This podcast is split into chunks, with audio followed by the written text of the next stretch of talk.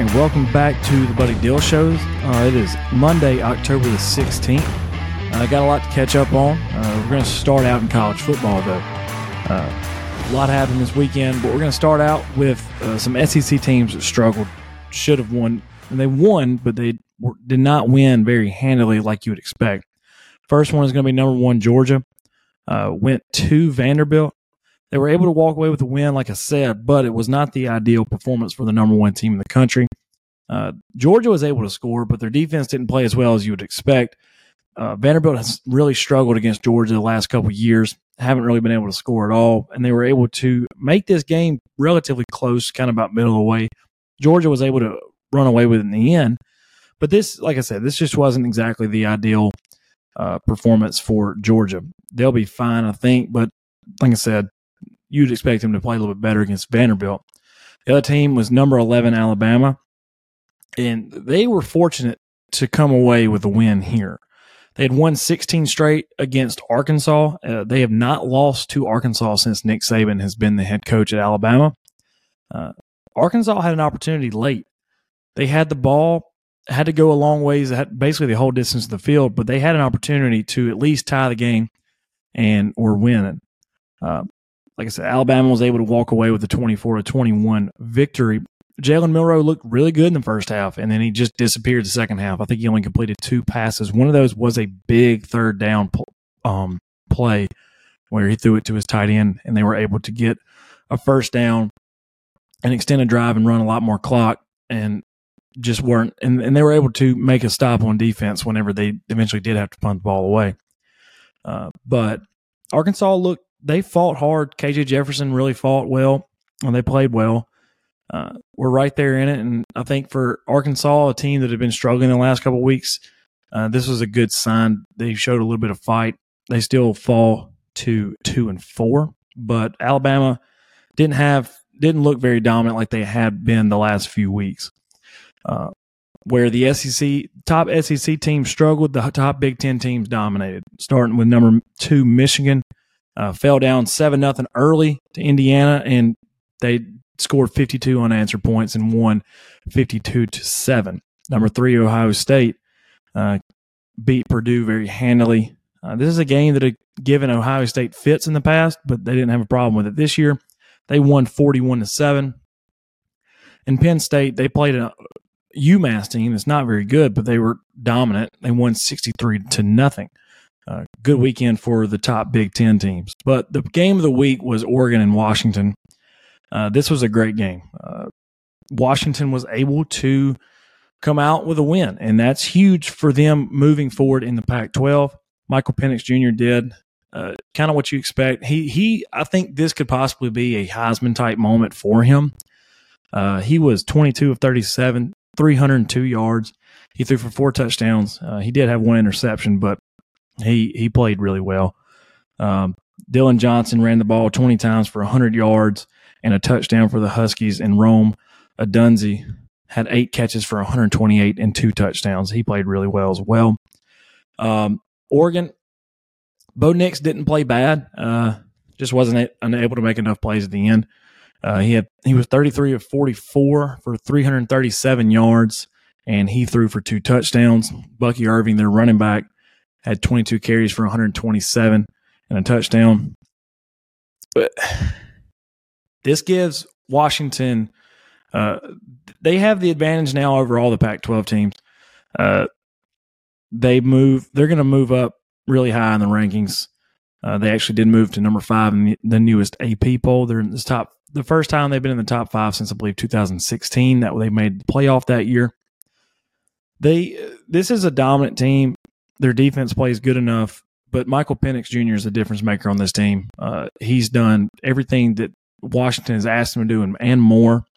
And with him at quarterback, this is a legit national championship contender. I think they're going to be, uh, like I said, their schedule is not going to let up. They're going to have to play a couple more really good Pac 12 teams later on down the road. But they have a great opportunity now to make a run to not just the Pac 12 championship game, but also the playoff. Uh, one Pac 12 team that did not look good was not just a Pac 12 team that was contending with Washington, but the Heisman uh, race with Caleb Williams didn't look very good against Notre Dame. Notre Dame really dominated this game. Uh, Sam Hartman played well. Uh, he was 13 of 20 for 126 yards, and he threw two touchdowns. Caleb Williams, this was the thing that really made the difference in the game, though. He threw three interceptions. I don't. He hasn't been doing that.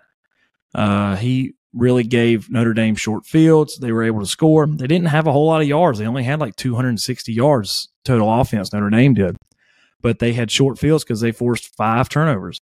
Uh, and Caleb Williams threw three interceptions.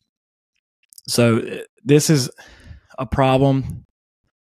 We thought that USC's defense would be the reason why they struggled. You weren't expecting Caleb Williams to have a bad game and give a team short fields. The defense didn't play horrible, but they still gave up 48 points. You just can't do that and expect to win big time games and make runs at the playoffs. It's just not going to happen. So that's a big deal. It's a big blow for USC. They have opportunities to make up for it. They're going to play. They're going to play the top Pac-12 teams later on down the road. They're going to have opportunities to get back in it. This is a big loss for USC. Um, crosstown rival UCLA did not fare well against Oregon State. They were they lost that game 36 to 24 after a big win last week against Washington State. DJ Uiagalelei had a really good game. He was 14 of 24 for 266 yards and two touchdowns. And this Oregon State team is a team to watch out for. They did lose a game to Washington State a couple weeks ago. It was their first loss of the season. But they're sitting there, one loss with, it, like I said, kind of the same thing as USC. They have everything in front of them. They have opportunities. This Pac-12 race is going to be really fun down the stretch just because there's so many good teams. You have Oregon, Washington, USC, UCLA's been good. Washington State has looked good. They got their butts kicked this weekend, but they're still dangerous. This Oregon State team, you have Utah, who's I think Cam Rising is going to be getting back sometime. I think uh, they're going they're going to be some really fun Pac-12 games down the stretch. Uh, back in the SEC, though, Texas A&M was looking to come back after a loss against Alabama at Tennessee, but were not able to do that. Not a whole lot of great quarterback play in this one. Max Johnson didn't play well. Um, uh, Joe Milton didn't play great either, but Tennessee was able to walk away with a 20 to 13 win over Texas A&M. Tennessee's, uh, I think, really the best, the toughest test that Georgia will have again the rest of the year. Uh, like said, Ole Miss still plays them, but it's at it's at Georgia, and I believe the Tennessee game is also at Georgia. Uh, but this is a big one for Tennessee to get back on the winning track coming when they're about to go to uh, Tuscaloosa this coming weekend. Uh, but A and M has fallen off a little bit, kind of what I expected. But this is their they're they're losing they're losing time and they're losing too many games as well. Uh, Louisville is now not in the ranks of undefeateds anymore. They were blown out by Pitt. Really, they got beat thirty-eight to twenty-one. That, like I said, that is Louisville's first loss of the year, and that's going to drop them pretty far in the rankings. Uh, they still have a chance to win the ACC, but there's a lot of good teams in that league as well, with North Carolina and Duke. Uh, Miami's not out of it yet, but they did play North Carolina this weekend and got beat. North Carolina looks really good. Drake Maye just keeps playing solidly. Uh, he was 17 of 33 for 273, and he had four touchdowns. Tez Walker. So that this guy is the NCAA did not grant him eligibility to start the year for some reason. I don't know why, just because of something about like I don't know, it's the NCAA. They never know they don't ever make any sense.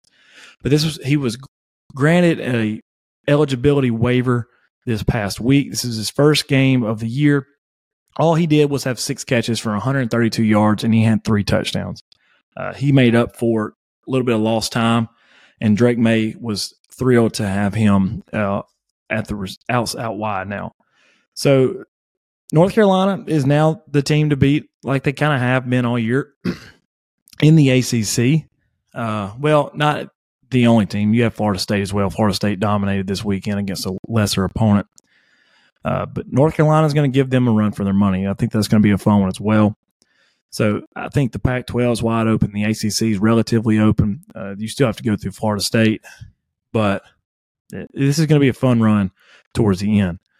In the NFL, there's a big weekend of upsets this weekend. Uh, some games that you weren't really expecting to happen. This is the main one. The 49ers went to Cleveland on a, with a backup quarterback Um, in um, for Cleveland, uh, this is Brock Purdy didn't play horrible. He really didn't. This is his first career loss in the regular season anyway. This is the first time the 49ers have lost when he started and finished a game. They lost the NFC Championship game last year against the Eagles, but he was hurt in that game and did not finish. Uh, San Francisco had an opportunity to win it, had a field goal with nine seconds left, and the field goal went wide right. And the Browns were able to knock off the undefeated 49ers. So this is a lot of the 49ers will be fine. Deebo Samuel did leave the game. Also, Christian McCaffrey both of them left the game with injuries. They will be waiting to see what that news will be um, a little bit later on in this week. Another undefeated team went down this week uh, with the Eagles and the Jets. The Eagles went, jumped out to a 14 point lead early and were not able to do anything else after that. Jalen Hurts did not play well. The Jets defense deserves a lot of credit, though. They really were the reason that he played poorly. They forced four turnovers, including three interceptions from Jalen Hurts.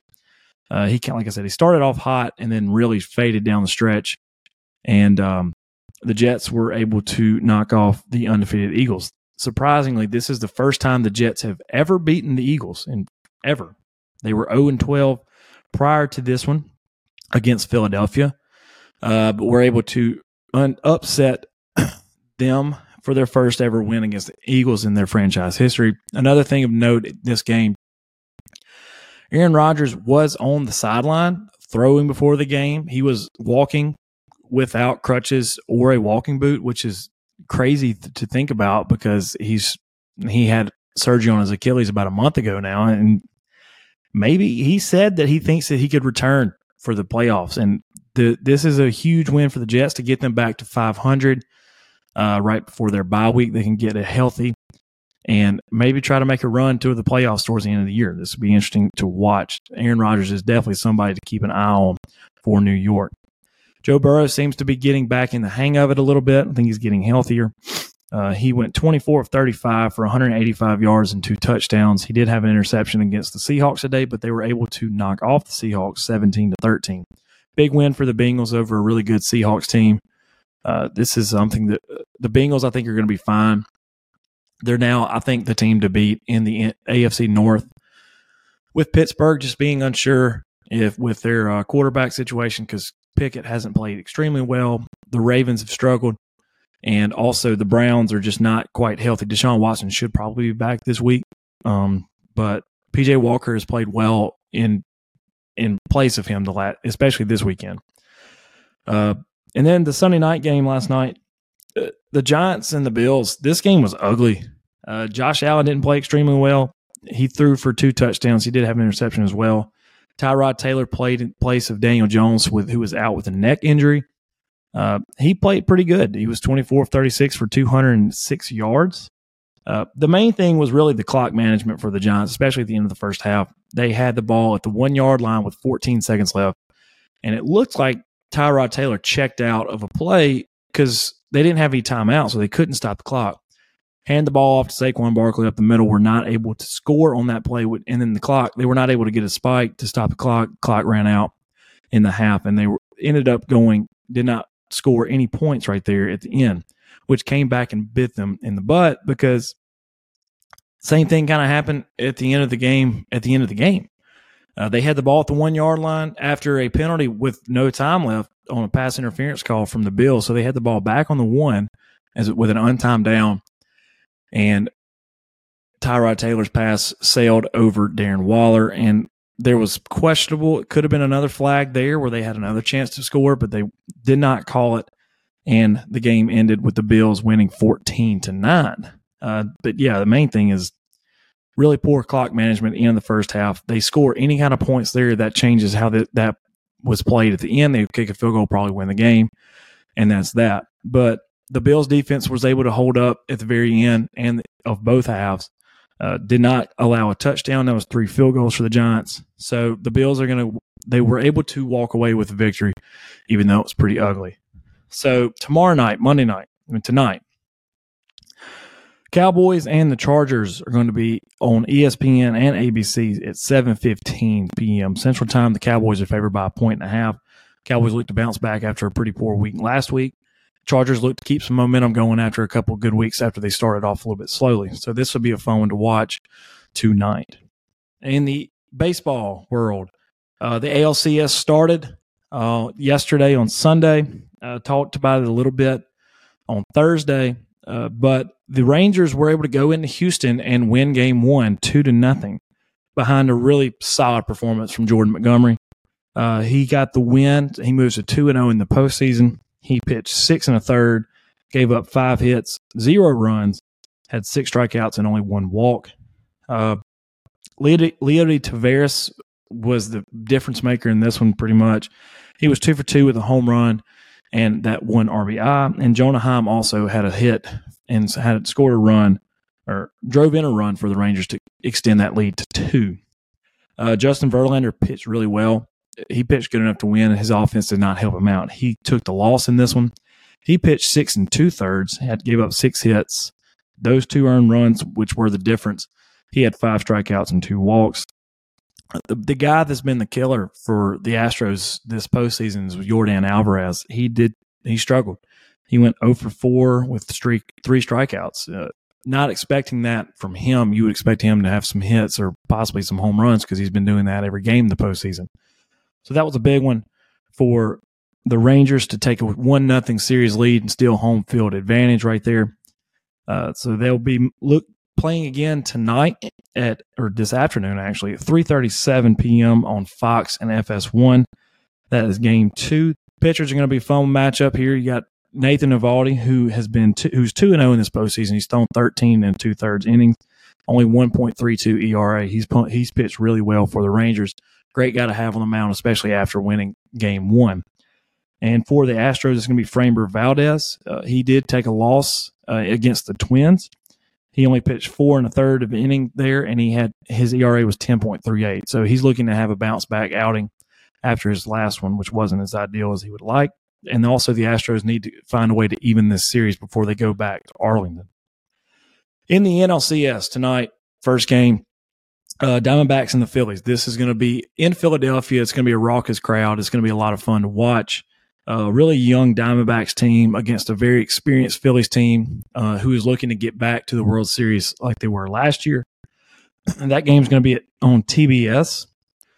The Diamondbacks have their guy going though. They have Zach Gallen, who is two and zero oh in this postseason. He's thrown eleven and a third innings, and only has his his ERA is at three point one eight. For the Phillies, their their ace as well is going. So this is going to be a really fun pitchers matchup. It's going to be de- determine uh, what offense what offense can get going is going to probably determine the winner. Uh, Zack Wheeler is going to go for the Phillies. He's one and zero. Oh. He's thrown 13 innings and he's only has 2.08 ERA this postseason. So some fun baseball games tonight. You got a Cowboys and Chargers tonight. It's going to be a fun one. We're going to get you ready for the rest of these baseball series. Recap a little bit more what happened in the this weekend in football um, tomorrow. But other than that, that's about it for today. And uh, hopefully, we'll, I'll see you back here tomorrow on the Buddy Dill Show. Uh, make sure to try to watch some of these games. These games are going to be fun. Postseason baseball never disappoints. Uh, always, these have been some really good games, and I expect nothing less uh, tonight. So, thank you all for joining in, and we will see you tomorrow.